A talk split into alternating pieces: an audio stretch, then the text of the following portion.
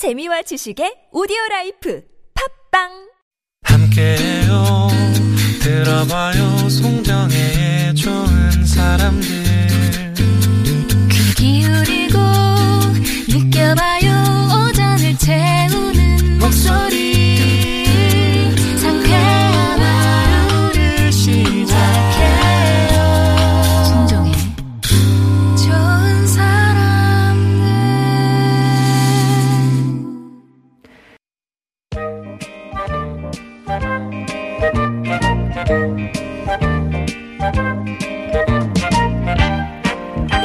더 아름답고 더 유쾌하고 더 지혜롭게 인생을 살아가는 방법을 알려드립니다. 이호선의 나이 들수록 숭실사이버대학교 기독교 상담복지학과 이호선 교수님 모셨습니다. 안녕하세요. 안녕하세요. 반갑습니다. 마음의 slow cooker 이호선입니다. 아, slow cook 오늘 뭔가 의미를 담으신 말씀인 것 같아요. 뭐 그렇다고 봐야죠. 주제가 조급함을 버리는 네. 법이잖아요. 인생 살아가면서 우리가 참 나이가 들면 여유가 생기고 관대해질 거라 생각을 하는데 아, 우리 예측은 늘 빗나가죠. 그렇다 보면 좀 인생을 조금 더 이렇게 템포를 늦추면서 음. 우리가 가지고 있는 조급함의 실수를 줄일 수 있는 방법이 없나 늘 찾게 되잖아요. 우리가 한 50년 넘게 계속 실패해 왔네요. 이참에 한번 좀 바꿔보고 좀 변경해보고 네. 그러면서 천천히 요리하는 방법, 삶을 요리하는 방법을 찾아보자 이런 취지입니다. 이게 근데 천성이란 게 있잖아요. 있죠. 천성 저도 태어나기를 급하게 태어나가지고 이- 이런 사람도 할 수 있을까요? 조급함을 버리는 법? 아, 그럼요. 우리가 이를테면, 어, 태어날 때 아예 빨리 태어난 애들이 있어요. 그런데 마음이 더 빨리 태어나는 경우가 더 많거든요. 음. 그래서 어쩌면, 어, 우리 마음의 incubating을 할 수 있지 않을까. 저는 할 수 있다고 생각하고요. 네. 길게는 어려운데, 그래도 아. 그 고비는 넘길 수 있도록 아. 하는 그런 방법으로 오늘 어. 방법을 또 기술을 한번 살펴보도록 하죠. 예. 오늘도 나이 들수록 더 반짝이면서 살아갈 삶의 비결들 만나볼 텐데요. 함께 하시면서 느낀 점이나 궁금한 점 있으시면 언제든지 보내주세요. 50원 1호 문자 메시지, 긴 문자나 사진은 100원이 되는 우물정 0951번이나 무료인 TBS 앱으로 보내주시면 되겠습니다. 자, 이호선 교수님의 나이 들수록 오늘의 강연, 성공을 위한 단순한 조건, 조급함을 버려라. 시작해볼까요?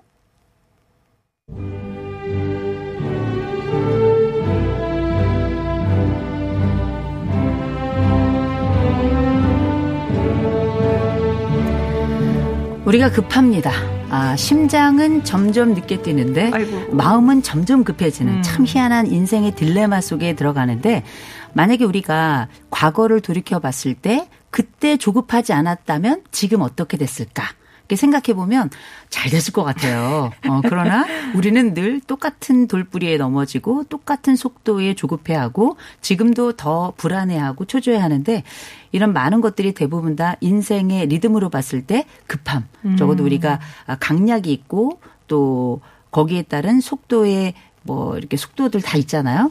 그런데 그 중에서도 조급함이라고 하는 게 인생을 살아가며 참 버리고 싶은 그리고 조절하고 싶은 삶의 속도의 가장 안타까운 부분이 아닌가 싶어서 그러면 과연 우리가 나이 들수록 이런 조급함을 조절할 수 있는 힘은 없을까 이런 생각을 해보는데 아, 실제 보면 성질이 급한 사람들이 있어요. 또 불 같은 사람들도 있고요. 어쩌면 이거는 속도의 문제와 강약의 문제와 또 온도의 고저의 문제 이런 것들이 다 들어가 있는데 제가 그 전에 아, 인생을 살아가며 성격에 관련된 다양한 이론들이 있는데 대개 최근에는 성격은 어 A, B, C, D, E형으로 나눈다라고 한번 말씀드린 적이 있었고 어 그걸 잠깐 좀 상기를 시켜드리면 A형이라고 하는 건 어, 혈액형 아니고요.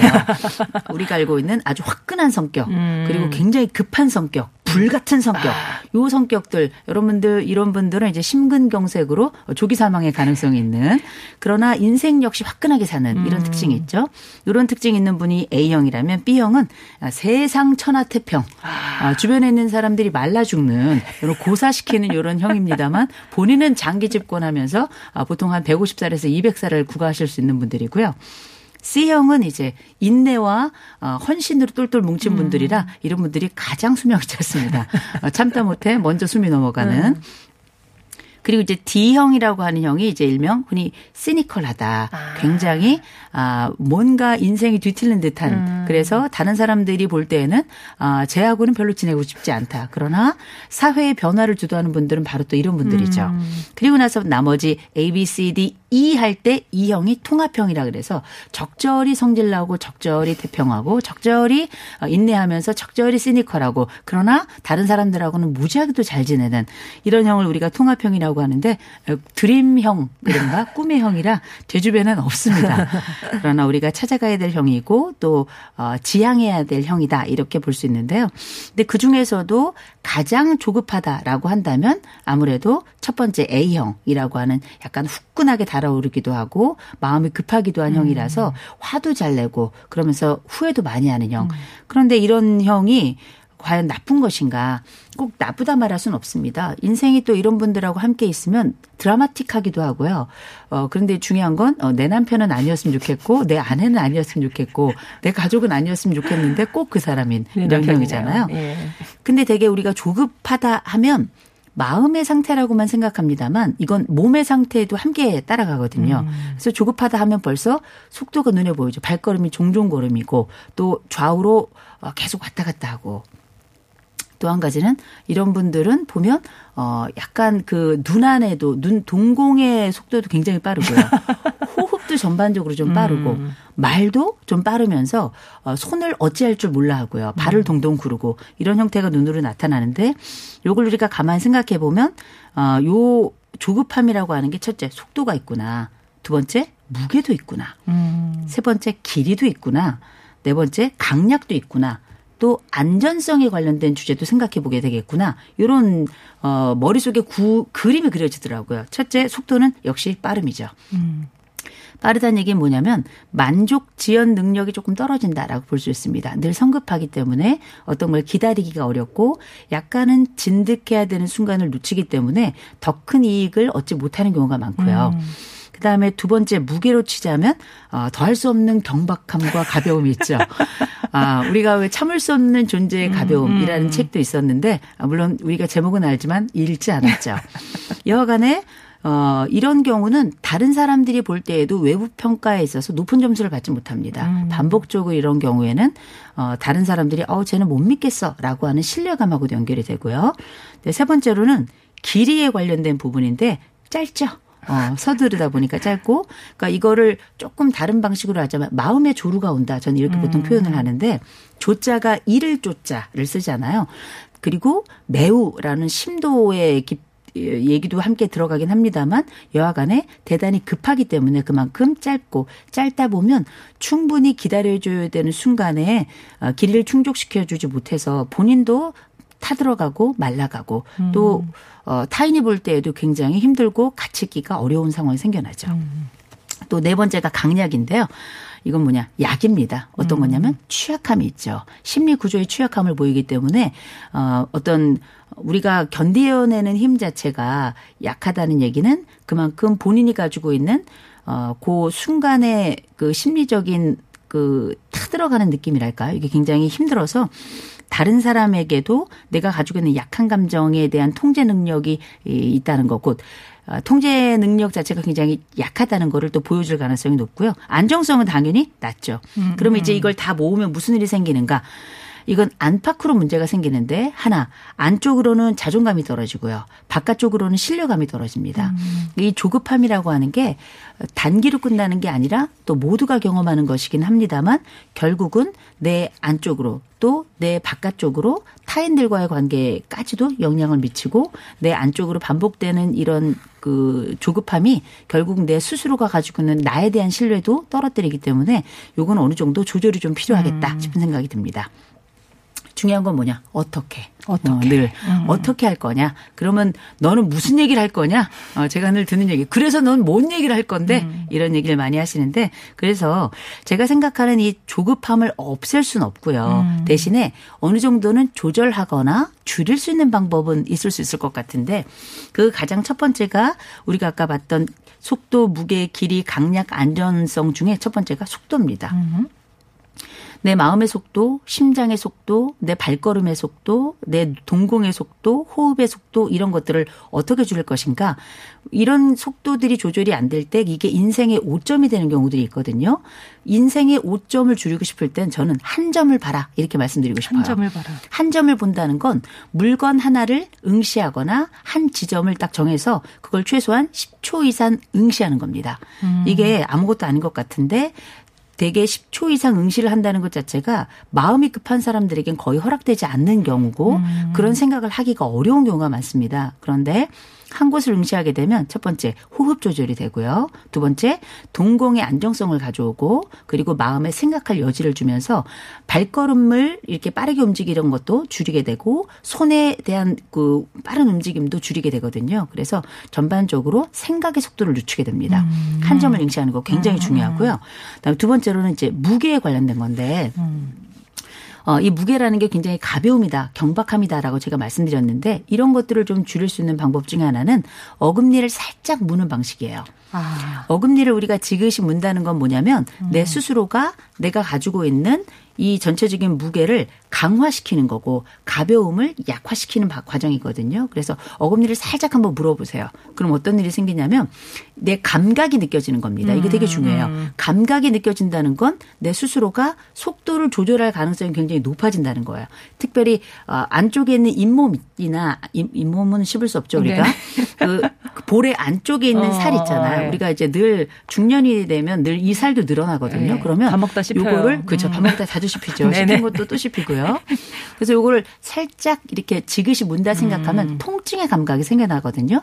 통증은 늘 본인의 존재감을 각인시켜주는 굉장히 아. 중요한 기능을 합니다. 음. 이런 것처럼 어금니를 살짝 무는 경험을 하게 되면 내 감각이 살아나면서 내가 가지고 있는 이 조급함이라고 나를 잃게 만드는 음. 요 감각을 오히려 나를 존재를 느끼게 하고 나를 실질적으로 경험하게끔 하기 때문에 굉장히 중요하게 기능을 하게 되고요. 어, 세 번째가 이제 길인데 우리가 아까 제가 짧음이라고 음. 말씀드렸죠.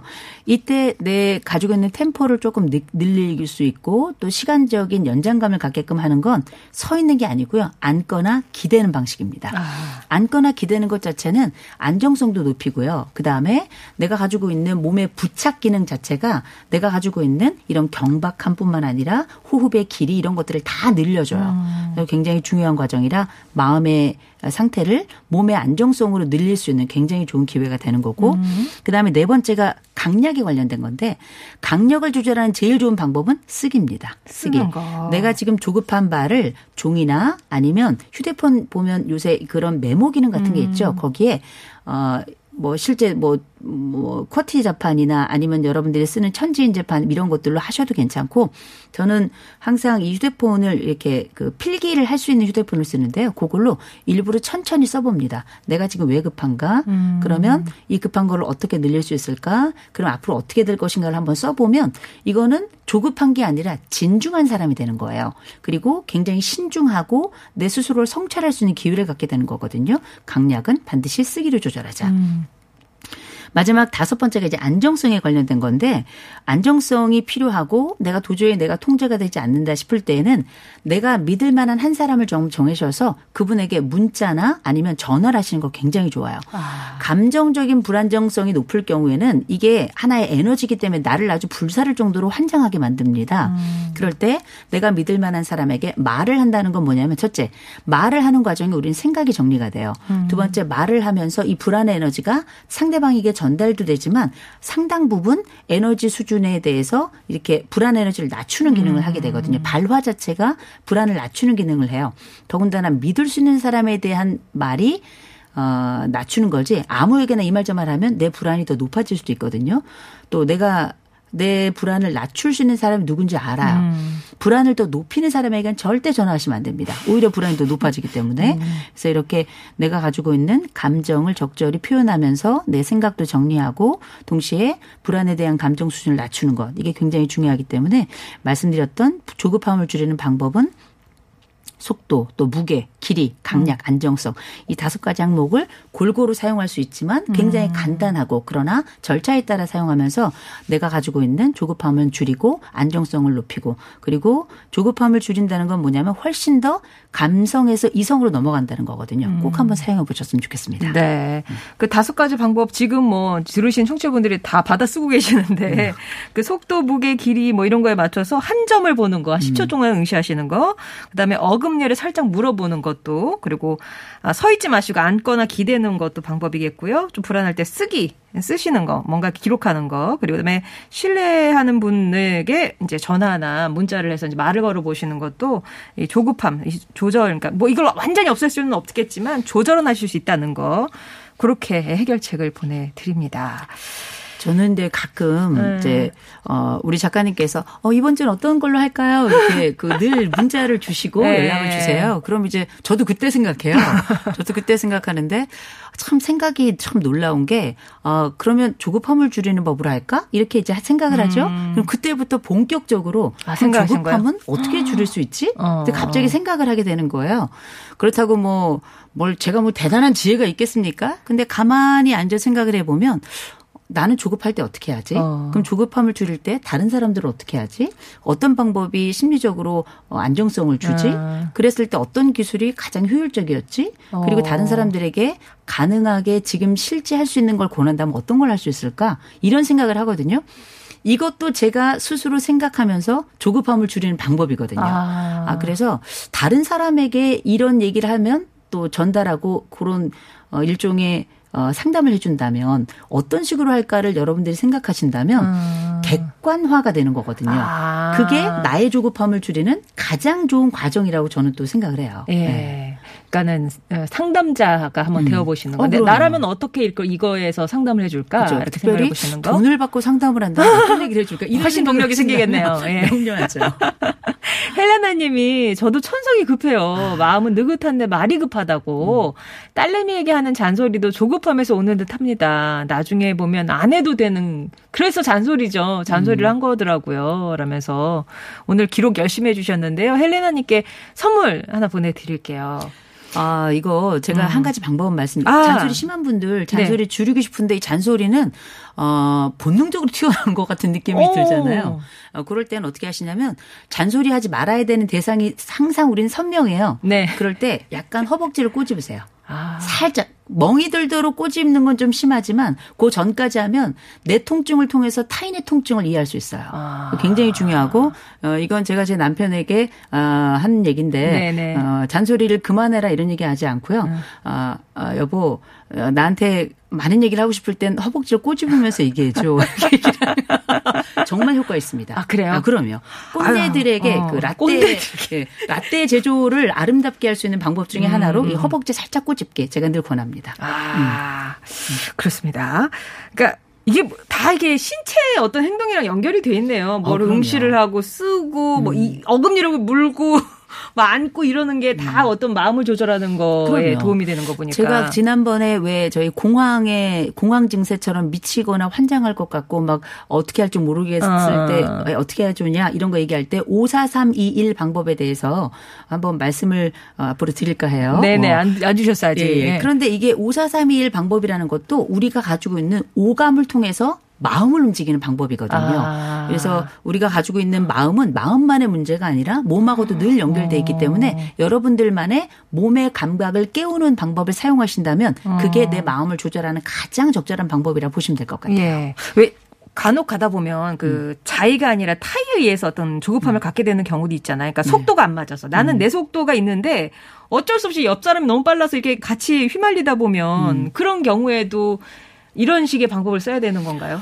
이거는 어 그럴 때는 타인과의 어떤 대인 관계의 문제잖아요. 네. 문제하고 내가 만날 때와 사람하고 내가 만날 때는 조금 다른데요. 사람하고 만날 때는 첫째 시간을 달라는 요청을 하시는 게 굉장히 중요해요.